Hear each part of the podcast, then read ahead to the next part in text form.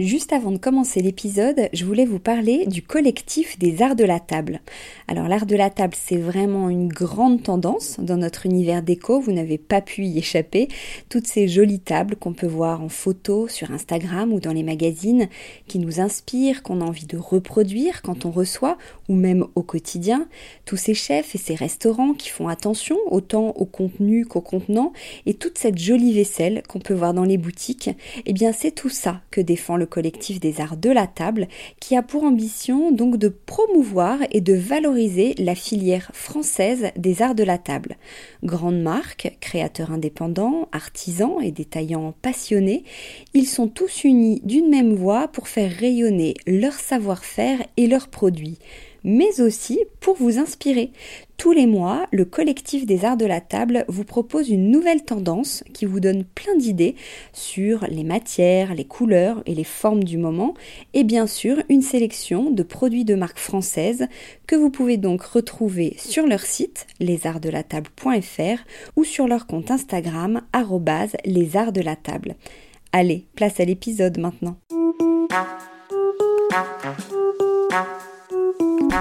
Bienvenue sur Décodeur, le podcast qui parle de celles et ceux qui font la déco aujourd'hui. Je m'appelle Hortense Leluc et à chaque nouvel épisode, j'invite à mon micro un architecte ou un designer, une marque reconnue ou émergente, un entrepreneur ou un influenceur, quelqu'un que vous allez connaître ou pas, mais qui dans tous les cas va nous parler déco. Son parcours, son métier, son quotidien, son univers, ses goûts, on saura tout. Enfin, j'espère.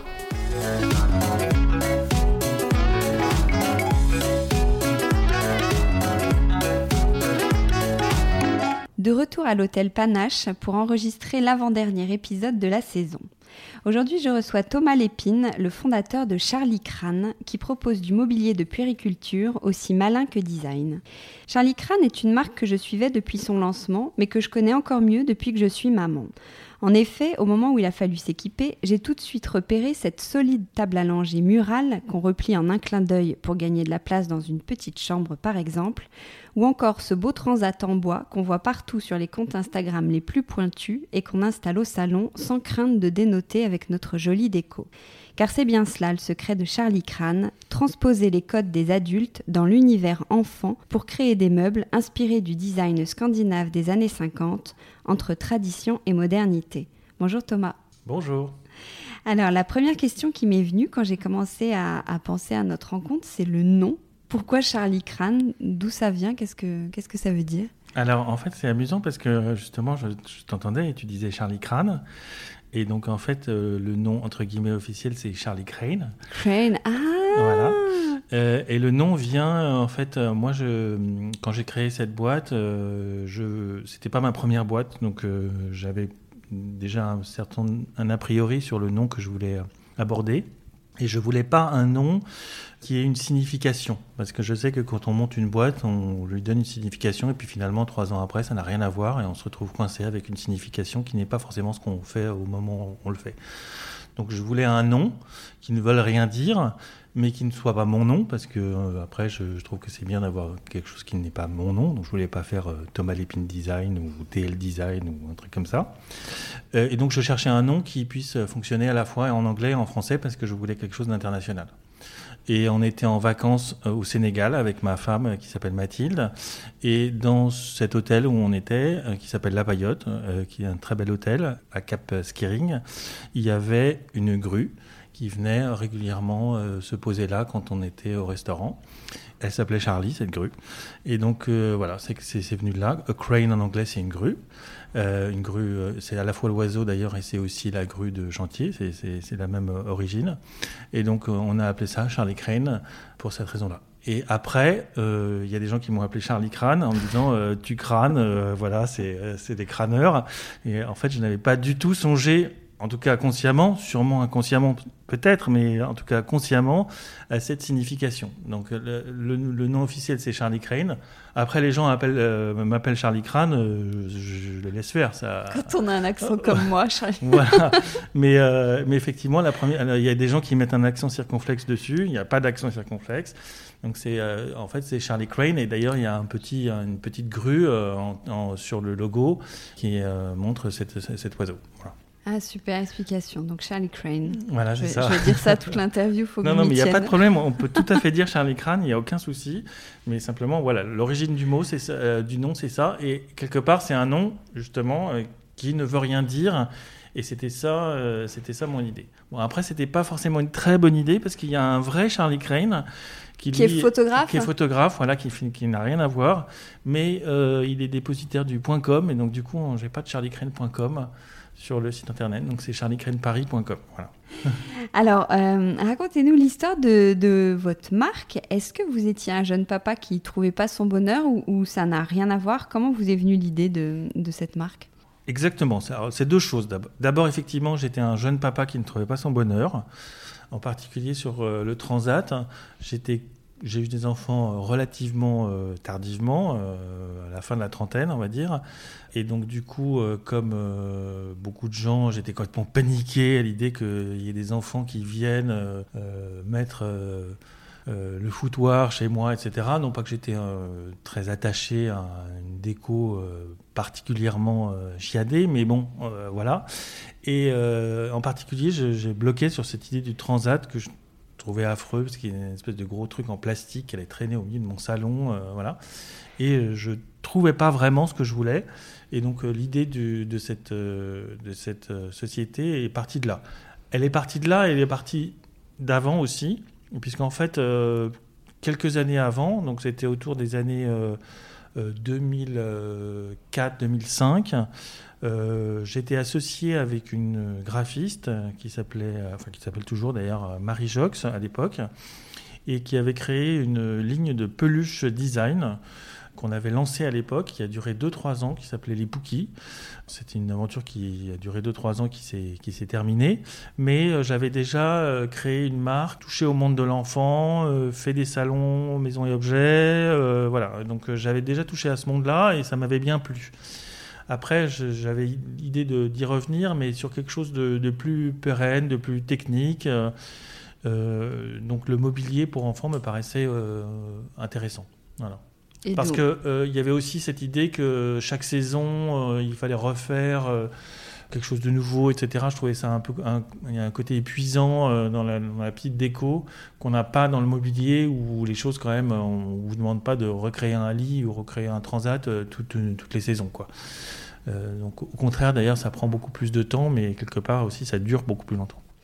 Donc le premier que vous avez créé, c'est le Transat. Alors on a créé quasiment le Transat et la table, à langer en même temps. Parce que l'idée, c'était un produit, ça faisait pas assez. Donc l'idée, pour arriver sur le marché, c'était d'en avoir deux. Donc euh, on a créé à la fois euh, le Transat et la table à langer. Est-ce que vous pouvez nous dire un petit mot, les présenter chacun? Alors, le transat, euh, c'est un transat qui est donc euh, en bois et qui a une fonction principale, c'est celle d'être euh, très joli dans un, appartement et en particulier dans un, dans un salon, puisqu'en fait, euh, c'était une, des choses que j'avais remarqué, c'est qu'en fait, euh, les produits pour enfants ne sont pas faits pour être dans des endroits pour enfants, puisqu'en particulier quand ils sont tout petits, les enfants ne sont pas dans leur chambre, ils sont dans la cuisine, ils sont dans le salon, ils sont dans la salle de bain, ils sont avec vous tout le temps. Et donc, du coup, ils viennent empiéter sur le territoire des adultes. Et donc, l'idée, c'était de faire quelque chose qui soit à la fois enfantin, bien sûr, mais euh, qui aille bien dans une décoration d'adulte. Donc, c'était ça euh, euh, la première chose. Et la deuxième chose que je voulais faire pour ce transat, c'était lui donner quelque chose de très confortable, où on ait envie vraiment de de se, de se plonger dedans. Et pour ça, j'avais une inspiration que Patricia Urquiola avait fait pour Moroso, je crois, avec euh, des choses qui étaient très rebondies et très confortables. Et je voulais recréer ça avec, euh, avec le Transat Levo. Et j'ai mis très longtemps à développer ce, coussin. Ça a duré plus de plus d'un an pour vraiment arriver à avoir ce côté comfy, comme, comme disent les anglo-saxons. Pour la table à langer, euh, c'était pareil. Euh, j'étais, euh, je suis parisien, donc voilà, on n'a pas de place et on, et, on voulait faire un produit qui soit très esthétique et qui se mette, qui, qui, se mette sur le mur. Et donc, on a créé cette, cette table langer qui est très, qui est très belle. Alors après, j'ai eu un petit peu des déceptions parce que je voulais faire des couleurs. Et puis en fait, on s'est rendu compte rapidement que les gens étaient assez conservateurs et que finalement, ce qu'ils préféraient, c'était le blanc et le bois. Et qu'en fait, les couleurs, ils n'aimaient pas. Donc on a, on a abandonné les couleurs. Donc maintenant, elle existe qu'en blanc. Donc vous avez ce transat et cette table à langer murale. Vous avez aussi, en fait, vous avez six produits phares euh, vous avez également le, berceau, la chaise haute, le lit évolutif et le bureau mural. J'ai envie de dire seulement entre guillemets en 7 ans. J'imagine que c'est un, choix. Pourquoi cette stratégie? Parce qu'un nouveau produit est long à sortir ou vous préférez euh, euh, proposer de nouvelles finitions plutôt que d'étendre la gamme? Alors non, c'est pas forcément un choix. Euh, c'est qu'un produit, ça prend beaucoup de temps à fabriquer, à réaliser. Euh, euh, je suis toujours hyper déçu par rapport à ça. Je me dis, on va le faire en six mois, et en fait non, on le fait jamais en six mois, on le fait en deux ans en général.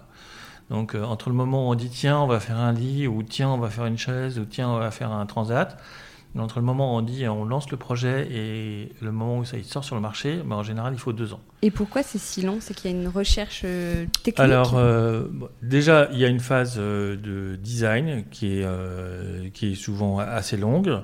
les idées ne viennent pas comme ça du jour au lendemain, surtout si on veut faire des produits qui, sont, qui sortent de l'ordinaire.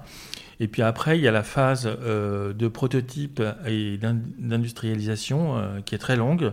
Euh, il faut parfois trouver des nouveaux fournisseurs, donc ça prend du temps. Les fournisseurs, on n'est pas une très grosse, on n'a pas une usine, donc on peut pas dire tiens j'ai une idée, je vais la, je vais la tester. Donc ça prend du temps. Les fournisseurs mettent un mois, deux mois à répondre. On reçoit un prototype, il va pas, il faut corriger, on leur renvoie. On a perdu encore un mois, et puis c'est les vacances, et puis on a perdu encore deux mois. Et puis là-dessus on fait des tests sur les normes. En fait, on a des, des problèmes parce que ça ne va pas, il faut retravailler. et après, il y a la phase de, de fabrication, de mise en place de, moules, ce genre de choses. Parfois, on doit commander des pièces, on attend euh, deux mois que le fabricant commande la pièce, qu'il arrive. Donc tout ça, tout ça prend beaucoup de temps. Euh, et à chaque fois, je suis surpris que ça prenne autant de temps, mais en fait, on n'arrive pas à réduire ce temps de, maturation des produits. C'est pas du tout, on n'est pas du tout dans le textile euh, où les choses vont beaucoup plus vite.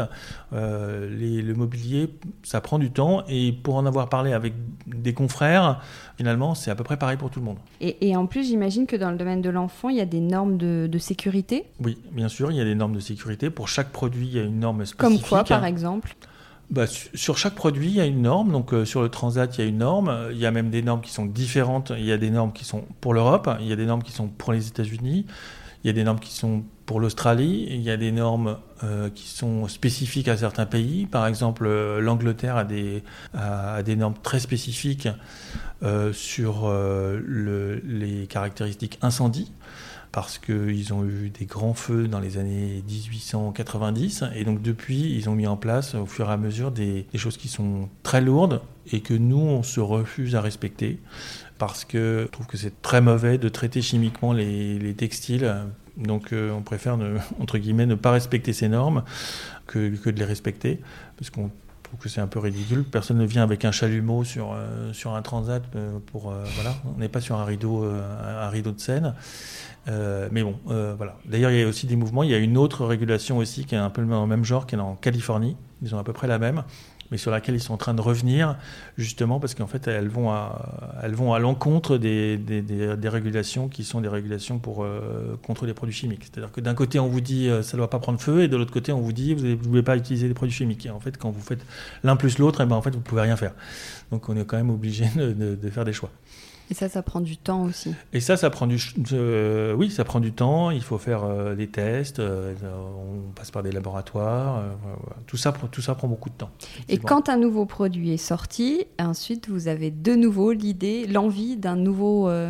Non, les choses se font au fur et à mesure. C'est que là, en ce moment, il y a un produit qui est en, développement, qui est sur la table à dessin entre guillemets. Il y a deux produits qui sont en phase d'industrialisation et il y, a, six produits qui sont sortis. Donc, euh, parce que si on attendait que l'un, euh, on n'aurait rien de nouveau pendant deux ans. Euh, donc là, l'idée, c'est de sortir au moins un produit par an. Et c'est vous qui avez l'idée ou vous avez une équipe qui vous suggère Moi, j'ai l'input du produit. Après, je travaille avec des designers. Donc je travaille essentiellement avec deux équipes de designers, l'un qui s'appelle Gaspard Tinéberes et l'autre qui s'appelle Eric euh, de, Meyer. Donc ils ont, ils, ont ils ont produit à peu près la moitié chacun des, produits. Euh, voilà. Ils sont en interne ou ils sont indépendants? Non, ils sont indépendants. Eric, il a une formation, euh, c'est le premier avec qui j'ai travaillé, il a une formation, pas de designer, mais il a une formation d'ébéniste. Il a fait l'école Boulle. Donc justement, parce que je cherchais quelqu'un qui avait cette connaissance du, du bois. Par contre, euh, Gaspard, lui, a une formation de designer euh, euh, industriel. Il a fait le Royal College à Londres. Oui, parce que eux, leur mission, c'est de réussir à faire du pratique, du confortable et du design. Du pratique, du confortable, du design et qui respecte la norme. Et qui respecte la norme. Parce qu'en en fait, sur certains produits, le respect de la norme, c'est presque ce qu'il y a de plus difficile. Comme lequel, par exemple? Le plus difficile aujourd'hui, c'est la chaise haute parce que la norme de la chaise haute, elle est, elle est extrêmement euh, complexe. Euh, il y en a eu plusieurs euh, étages, entre guillemets. La dernière, est date de 2017. Et elle est de plus en plus contraignante. Et donc, c'est de plus en plus difficile de faire des choses qui, qui sortent de l'ordinaire, parce qu'en fait, pratiquement, tout vous est imposé. Quoi. Vous, vous, vous dessinez ou pas, du, tout. Absolument pas. Vous, vous n'êtes pas du tout designer à la base Je ne suis pas designer je suis pas designer et justement je veux, enfin j'essaye de pas l'être du tout. Et moi mon rôle c'est de dire euh, non c'est moche ou oui c'est bien. on va en reparler après. Mais euh, sur ce, style, euh, on, parlait de design. Vous avez quand même un fil rouge dans vos créations. C'est ce style design scandinave. Pourquoi celui-ci? Alors en fait, quand on dit le, style design euh, scandinave, c'est vrai et c'est pas c'est pas si vrai que ça. C'est-à-dire qu'en fait, euh, c'est aussi de la communication. Euh, à un moment, tout le monde a dit c'est du style scandinave. c'est vrai qu'il y, a eu quelques quelques designers scandinaves qui, sont devenus très connus, en particulier Hans Wegner, des gens comme ça, ou Alvar Alto, ou des gens qui travaillent effectivement qui ont travaillé le bois courbé un peu avant tout le monde. Mais après, il ne faut pas oublier que nous, en France, on a une tradition aussi de designers. Par exemple, si vous prenez la chaise Thibaut, elle n'est pas du tout de style scandinave, elle est beaucoup plus euh, inspirée des designs français des années 50, notamment un designer pas très connu qui s'appelle Jacques Itier, qui a fait beaucoup de, design comme ça en tubulure de, en tubulure de chaise. Après, c'est vrai qu'effectivement, aujourd'hui, dans ce qu'on a envie de faire, c'est-à-dire que quand on travaille le bois, en gros, aujourd'hui, on a deux solutions. Soit on travaille le bois euh, entre guillemets en planche qu'on va aller assembler et découper, soit on travaille en bois, ce qu'on appelle cintré. Donc ça, c'est ce qui permet de donner des formes courbes. Et en fait, c'est plus l'idée de ces formes courbes qui donne cette idée scandinave. Mais en fait, l'idée des formes courbes, c'est parce qu'on est dans le domaine de l'enfance. Moi, je trouve que ce qui est important dans le domaine de l'enfance, c'est d'apporter effectivement ce, côté euh, douceur qui est apporté par ces formes courbes. Et quand on travaille le bois, euh, les formes courbes elles sont données par cette technique du bois centré qui consiste à en fait mouler des planches, enfin des plaques de, bois, donc euh, déroulées. Euh, on, en met 10, on en met 15, et on les, on les moule euh, à des formes qu'on a envie de donner. Donc c'est ça, en fait, l'origine. Après, effectivement, c'est vrai que du coup, ça ressemble à, à du design scandinave, parce que c'est une technique qui a beaucoup été utilisée par ces pionniers, effectivement, finlandais et danois des années 50. Oui, et puis c'est très, très tendance de parler de design scandinave années 50. C'est une façon de surfer aussi sur, sur les tendances. Oui, c'est vrai qu'après, effectivement, bien sûr, c'est à, la, à la mode depuis un certain temps et ça continue de l'être. J'attends le moment où ça va plus l'être et qu'on va revenir aux années 70, mais pour l'instant, j'ai pas l'impression que ça revienne tout à fait. Quoi. où est-ce que vous faites fabriquer? Alors, je fais fabriquer tout ce qui est partie bois, je le fais fabriquer euh, en Europe. Donc, on a plusieurs en Europe. Euh, aujourd'hui, on a plusieurs usines. On en a en Croatie, on en a en Turquie, on en a en Grèce et euh, on en a en Lituanie. Voilà. Et comment vous suivez du coup la production? Vous vous déplacez beaucoup? Non, pas tant que ça. Sur les entreprises avec lesquelles vous travaillez depuis le début? Euh, non, on a travaillé avec des entreprises et euh, pour des raisons X ou Y, on a dû changer à plusieurs reprises. Après, euh, ça reste des pièces industrielles, donc comme je vous l'ai dit, elles sont moulées. Donc à partir du moment où elles sont moulées, ben, en fait, elles sont précises. Et après, elles sont découpées à ce qu'on appelle la 5 axes en général, c'est-à-dire une machine à commande numérique qui fait la découpe, les trous, etc. etc. Et ça aussi, normalement, une fois que c'est calé, il n'y a pas trop de problèmes de, fabrication. Et après, on a des, bons fabricants dis pas qu'on n'a pas des problèmes, on a tout le temps des problèmes. Mais euh, globalement, euh, on n'a pas besoin de, s'y rendre euh, régulièrement pour contrôler la qualité. Et vous travaillez beaucoup avec des matériaux naturels. Est-ce que vous êtes dans une approche durable? Alors, on essaie, oui, et, oui et non. on est sur une matière, sur des matières naturelles qui sont le bois. Cela dit, le bois cintré, je le dis très clairement, ça utilise de la colle.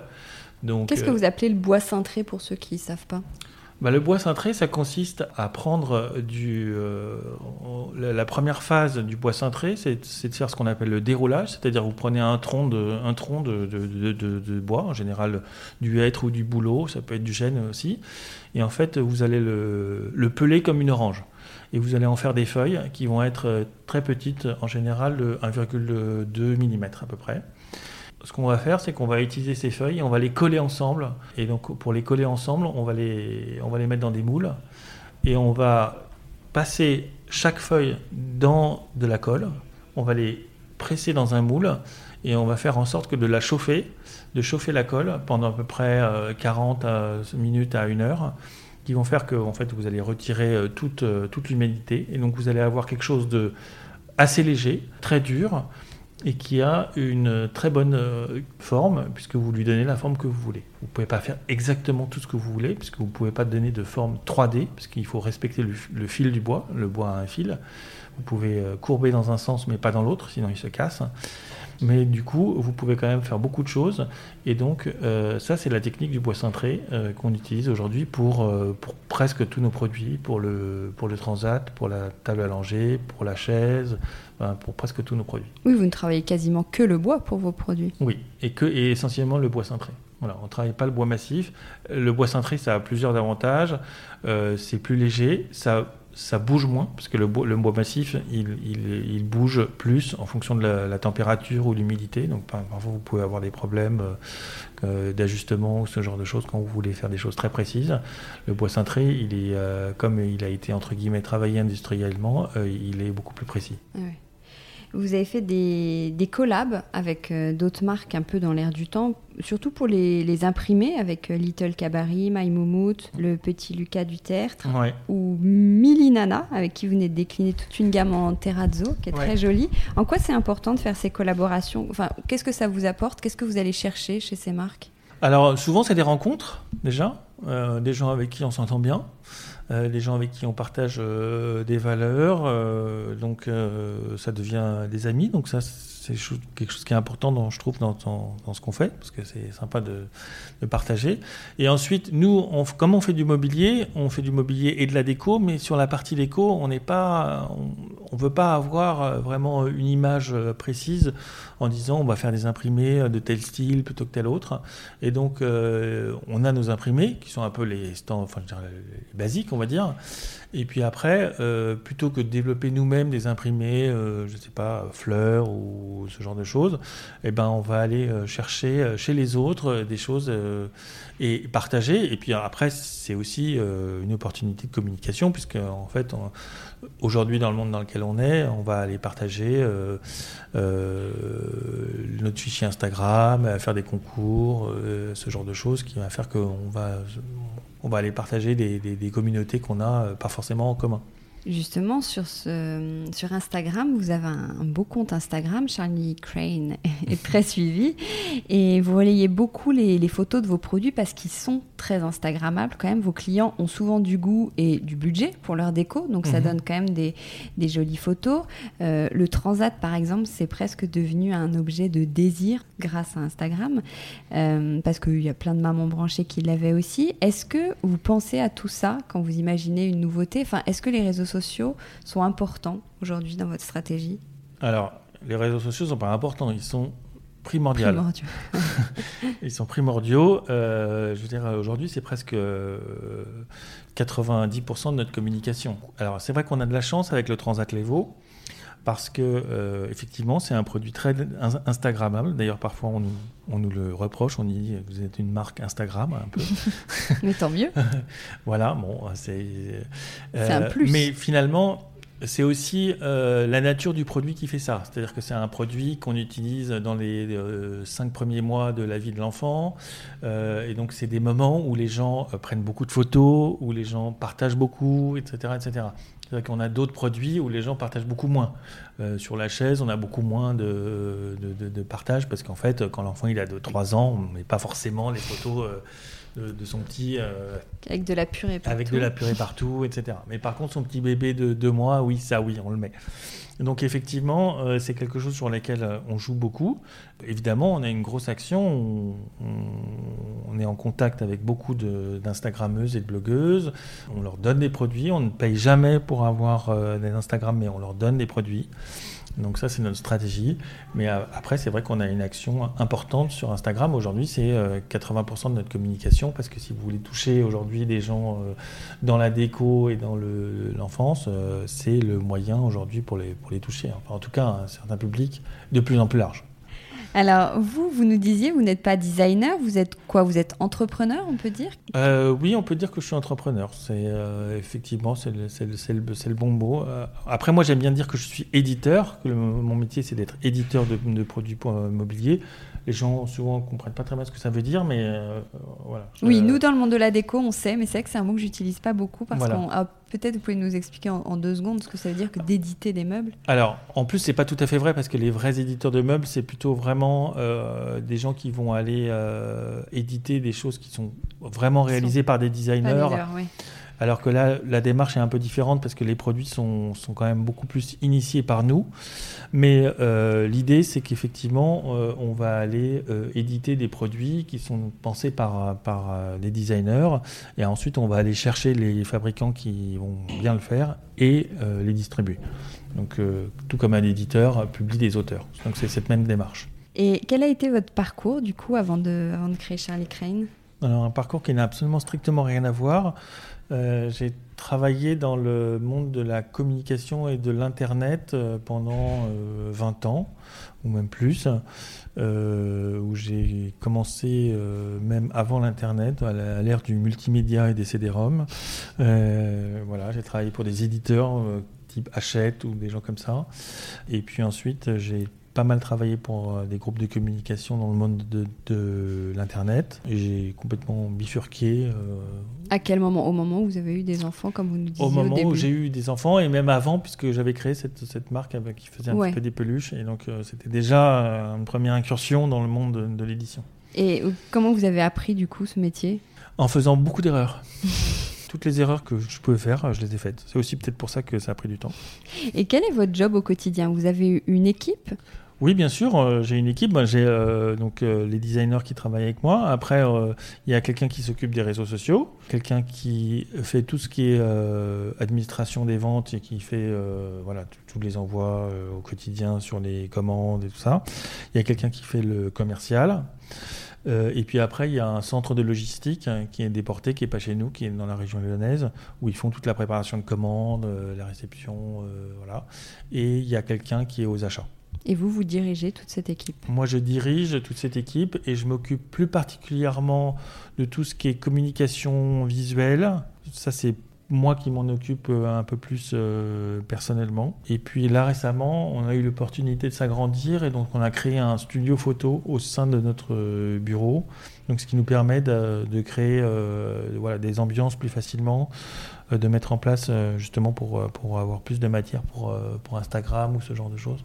Donc de plus en plus, on fabrique nous-mêmes les images qu'on veut diffuser. Ouais.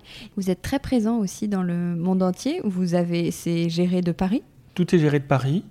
Euh, alors après, c'est vrai que c'était une volonté de notre part d'être international dès le départ. C'est pour ça qu'on a choisi cette, euh, ce nom de Charlie Crane. Et euh, c'est vrai que dès le départ, on a, eu, on a, on a pas mal d'actions vers les États-Unis où les Instagrammeuses justement sont, sont très développées. Il y a quelque chose qui nous a fait exploser aux États-Unis il y a à peu près un an, puisqu'en fait, il y a une, blogueuse, enfin une Instagrammeuse qui s'appelle Joanna Gaines, qui est une sorte que nous on connaît absolument pas en France. Voilà. Et tout d'un coup, au mois de juillet, j'ai eu 50 commandes des États-Unis qui ont popé en, l'espace de, je sais pas, 6 heures, quelque chose comme ça. Je me suis dit, mais mon Dieu, qu'est-ce qui se passe? Et euh, en fait, euh, il y a une, donc cette, euh, cette Instagrammeuse qui avait donc 8 millions de followers a, mis acheté pour son sixième enfant un transat et chez nous, hein, mais on ne savait pas. Et donc elle a mis la photo et on avait 500 000 commentaires de gens qui demandaient d'où vient ce transat. Et en fait, on s'est rendu compte que cette, femme, qui s'appelle Joanna Gaines, en fait, c'est une sorte de papesse de la déco aux États-Unis. Elle a une chaîne de télé. Euh, c'est un peu la Valérie Damido américaine. euh, voilà. Vous pouvez aller voir son compte Instagram si vous voulez. Et donc, euh, les Américains ont découvert mon produit comme ça. Et depuis, on a, on a une très très grosse croissance aux États-Unis grâce à cette, euh, cette Joanna Gaines, euh, que je remercie. Mais qui et encore une fois, la puissance d'Instagram. Et la puissance absolument phénoménale d'Instagram. Vous vous attendiez à un tel succès? Euh, après, euh, un tel succès, oui, enfin ça marche. Hein, après, après, on reste une toute petite société, Ouais. euh, très petite par rapport à plein d'autres. hein. donc, on est, on est connu, mais on n'est pas non plus une multinationale avec euh, 100 000 personnes. Ça Oui, mais c'est une marque qui boîte. plaît beaucoup. Oui, on, a, on est une marque qui plaît, qui, a une, qui a une bonne image. Maintenant, il faut aussi que ça se traduise dans les chiffres, faits. voilà. Qu'on se structure pour faire en sorte qu'on soit capable de livrer, euh, de faire plus de produits, etc. etc. Vous vouliez faire quoi petit? Euh, je voulais être joueur de tennis. Euh, On retrouve. Vous vouliez, vous vouliez développer? Non, non, Non? non, non, bah, voilà. Je voulais gagner Roland Garros. Ah voilà, je sentais que vous vouliez ajouter quelque chose. Euh, on retrouve Charlie Crane dans les plus belles boutiques déco enfants. Euh, faut dire qu'il y a quand même pas. Vous dites que vous êtes petit, mais il y a quand même pas beaucoup de marques euh, comme la vôtre. Vous avez une poignée de concurrents sur ce créneau euh, Ouais. design. Est-ce que vous trouvez pas que la déco enfant est un peu en retard en termes de style? Euh, non, je trouve que depuis 10 ans, euh, Depuis il 10 y a ans, eu beaucoup de choses qui se passent et, euh, et non, je pense que ça, ça a pris beaucoup d'ampleur. Après, il y a toujours ce phénomène euh, qui fait que, d'ailleurs, quand vous dites qu'on est un interna- international, c'est vrai et c'est pas vrai. Euh, c'est vrai parce qu'en fait, on est quand même très condamné à, un monde occidental. Euh, on vend très bien aux États-Unis, on vend très bien en Australie, on, vend très bien sur une grosse partie de l'Europe, en particulier de l'Europe du Nord. Après, il y a des tas de régions qui sont tout à fait hermétiques au fait de dépenser de l'argent, parce que quand on dit déco, design, etc., ça veut dire de l'argent. À un moment, euh, il ne peut pas faire des choses qui sont belles, jolies, etc. pour euh, 3 francs 6 sous. Et il y a beaucoup de gens aujourd'hui qui restent très hermétiques à, ce monde-là. Donc euh, voilà, donc il y a des choses qui se sont développées. Maintenant, on est quand même limité par le fait que les gens disent oh là là, euh, ça coûte cher pour euh, une durée d'utilisation de 3 mois, de 6 mois, euh, de 1 an, de 2 ans. Mais est-ce qu'aujourd'hui, quand même, on met pas plus comme euh, budget qu'on pouvait mettre il y a 15 ou 20 ans Parce qu'on a envie d'avoir tel transat, tel euh, lit pour enfants, tel Sans tour doute, de je- lit. sans doute, je saurais pas vous dire. j'ai- comme j'avais pas d'enfant il y a 15 ans, je, je sais pas. Ce que... Les gens, ils ont toujours mis de l'argent. J'ai l'impression qu'ils dépensaient différemment. Ils allaient euh, chez un fabricant qui faisait toute la chambre et ils étaient capables de dépenser beaucoup d'argent pour euh, pour une chambre d'enfant, mais de façon différente. Ils avaient ils avaient pas tendance à picorer comme on le fait aujourd'hui. Donc ça c'est ça, ça c'est bien et ça c'est ça c'est nouveau et je pense et c'est très bien c'est ce qu'on veut. Euh, moi il y a des gens qui me disent pourquoi vous faites pas une chambre complète etc. C'est pas du tout ce qu'on a envie de faire. On a envie de les, les gens ils sont libres et ils associent euh, euh, notre marque avec telle autre et c'est très bien. Notre Mm. transat il est pas fait pour être avec la, avec la chaise et avec le lit et avec non pas ça l'idée. Et aujourd'hui, l'univers enfant se rapproche clairement de celui de l'adulte aussi, que ce soit en termes de couleurs, de lignes de mobilier, de motifs, ce que, ce que vous faites aussi. Comment on l'explique? Est-ce que ça correspond à, à notre mode de vie actuel où l'enfant est aussi très intégré? Bien sûr. Euh, L'enfant aujourd'hui, enfin, je pense qu'il a toujours été intégré, mais on avait cette idée qu'il devait être dans son coin. Mais globalement, l'enfant, et en particulier le petit enfant, il vit pas dans sa chambre, il vit euh, dans le salon avec nous. Donc euh, la plupart du temps, moi j'ai trois enfants et ils sont tout le temps fourrés dans le salon. Ils sont jamais dans leur chambre, ou très rarement. Donc euh, on fait la déco, on fait une déco ensemble qui convient à tout le monde. Vous êtes papa justement. Est-ce que vous avez le sentiment qu'aujourd'hui les hommes s'investissent de plus en plus dans l'univers des enfants? J'espère. Côté déco notamment, il y a de plus en plus de papas qui donnent leurs avis, non? Je regarde quand même euh, les gens qui nous suivent sur Instagram, c'est 94% de femmes, Ah je ouais. crois. voilà. Donc il y a peut-être 6% d'hommes qui se sont un peu égarés, mais pour l'instant, ça reste quand même très féminin. Effectivement, je, moi, euh, dans les gens avec qui je, je parle, etc., c'est vrai que c'est beaucoup de femmes, en particulier sur les marques. Après, les, les fabricants, etc., ça c'est autre chose. Mais euh, le monde dans lequel j'évolue, euh, tous les gens avec qui j'ai fait des collabs, etc., c'est essentiellement des femmes. Mais vos designers sont deux hommes. Mes designers sont deux hommes, absolument. Et pour la chambre de vos enfants, est-ce que vous avez euh, donné votre avis? Oui, j'ai acheté, bien sûr, j'ai acheté le lit superposé à une marque très belle qui s'appelle Perloudi, qui est fait euh, par un Autrichien très sympa, qui n'est pas forcément euh, très doué pour euh, le business, mais très doué en design.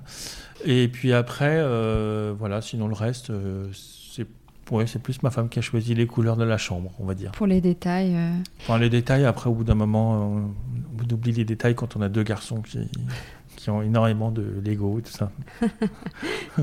est-ce que vous, personnellement, vous êtes sensible à la déco dans l'absolu? Oui, bien sûr. Euh, je, suis, je suis sensible à la déco. Après, je suis pas un ayatollah de la déco. Euh, mon salon ne fera pas la une de maison et jardin. Euh, donc voilà, ça reste très vivant et. Il est comment votre salon, par exemple? C'est comment chez vous? Vous avez un style déco que vous aimez bien?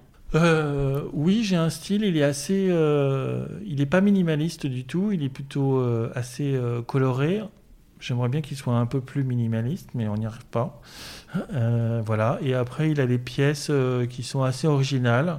On a, il y a des pièces qui sont chinées. On a notamment un, un fauteuil orange qu'on appelle la baleine, qui est une sorte de fauteuil des années 60 américain. Après, on a un canapé de, de chez Red Edition. On a voilà des choses comme ça.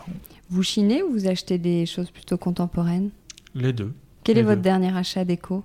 Euh, une bibliothèque pour la maison de campagne, qui est d'un designer, euh, d'une marque italienne dont j'ai oublié le nom, qui est très minimaliste pour le coup. Et qu'est-ce que vous n'achèteriez jamais? Un fauteuil des iguales? Ça existe? Non. si j'en faisais Heureusement. un, je l'achèterais pas. Et est-ce qu'il y a un, un meuble dont vous rêvez? Oui, il y a le fauteuil Barcelona que j'aimerais bien voir, et peut-être euh, un fauteuil de Pat Patricia Arcola, des choses comme ça. Mais en même temps, je suis pas capable aujourd'hui de mettre 5 ou 10 000 euros dans une pièce. On va terminer avec les, les questions à Wattmill. Donc, question à 2,50 euros, le prix d'une médaille en chocolat. Vous appelez Thomas Lépine et comme vous êtes ingénieux, est-ce que vous êtes en famille avec le fondateur du concours Lépine? Oui, euh, c'est mon arrière-arrière-grand-oncle. C'est vrai? Voilà. Mais euh, en même temps, le fondateur du concours Lépine, c'était un préfet de police qui, certes, était tourné sur les, innovations, mais qui n'était pas du tout lui-même un inventeur. hein. C'était un préfet de police, euh, tendance euh, plutôt droite. hein. Et pourquoi il a lancé ce concours? Euh, parce que c'était, il était préfet de police dans les années 1900-1910, euh, donc c'était une époque, euh, voilà, où le, on était en plein progrès, etc. Et donc, je pense qu'il a lancé ce, ce concours pour faciliter les inventions, mais je saurais pas vous dire exactement pourquoi. Je connais pas exactement l'histoire. Et est-ce que vous savez qui est médaille d'or cette année? Absolument pas. Eh ben je l'ai. Ce sont deux Toulousains qui ont inventé un parasol qui ne s'envole pas, qui a la forme d'une feuille qui flotte et qui absorbe les Ah, c'est effets un- du vent. Très bonne invention. Question à 369 euros, le prix d'un berceau euh, Koumi de Charlie Crane, qui crée donc un mouvement de, balancement naturel pour endormir un bébé. Comme vous, vous avez trois enfants et qu'il y a beaucoup de jeunes mamans qui, sont, euh, qui nous écoutent, est-ce que vous auriez, vous, la meilleure technique pour endormir un enfant qui veut pas dormir Surtout l'été quand il fait chaud? Alors, euh, oui. J'ai la technique. Enfin, nous, moi, on l'a fait avec nos trois enfants et l'emmaillotage, ça a marché parfaitement. D'ailleurs, ça s'appelait la couverture magique, je crois. Question à 199 euros, le prix de votre transat en être euh, l'Evo. Ce sont bientôt les vacances. Est-ce qu'on peut aller à la plage avec un transat ou c'est trop ringard? Ah bah non, moi j'adore. Bah oui, c'est très beau un transat. Un beau transat euh, bleu et blanc, c'est euh, pas du tout ringard. Merci beaucoup Thomas. Merci beaucoup Hortense.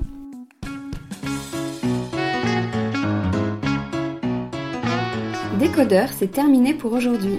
Merci pour votre écoute. J'espère que cet épisode vous a plu. N'hésitez pas à vous abonner à ce podcast, à laisser un commentaire sur iTunes ou sur la plateforme que vous utilisez, à suivre Décodeur sur Instagram, bref, à me faire des retours et surtout à en parler autour de vous. Merci et à la semaine prochaine.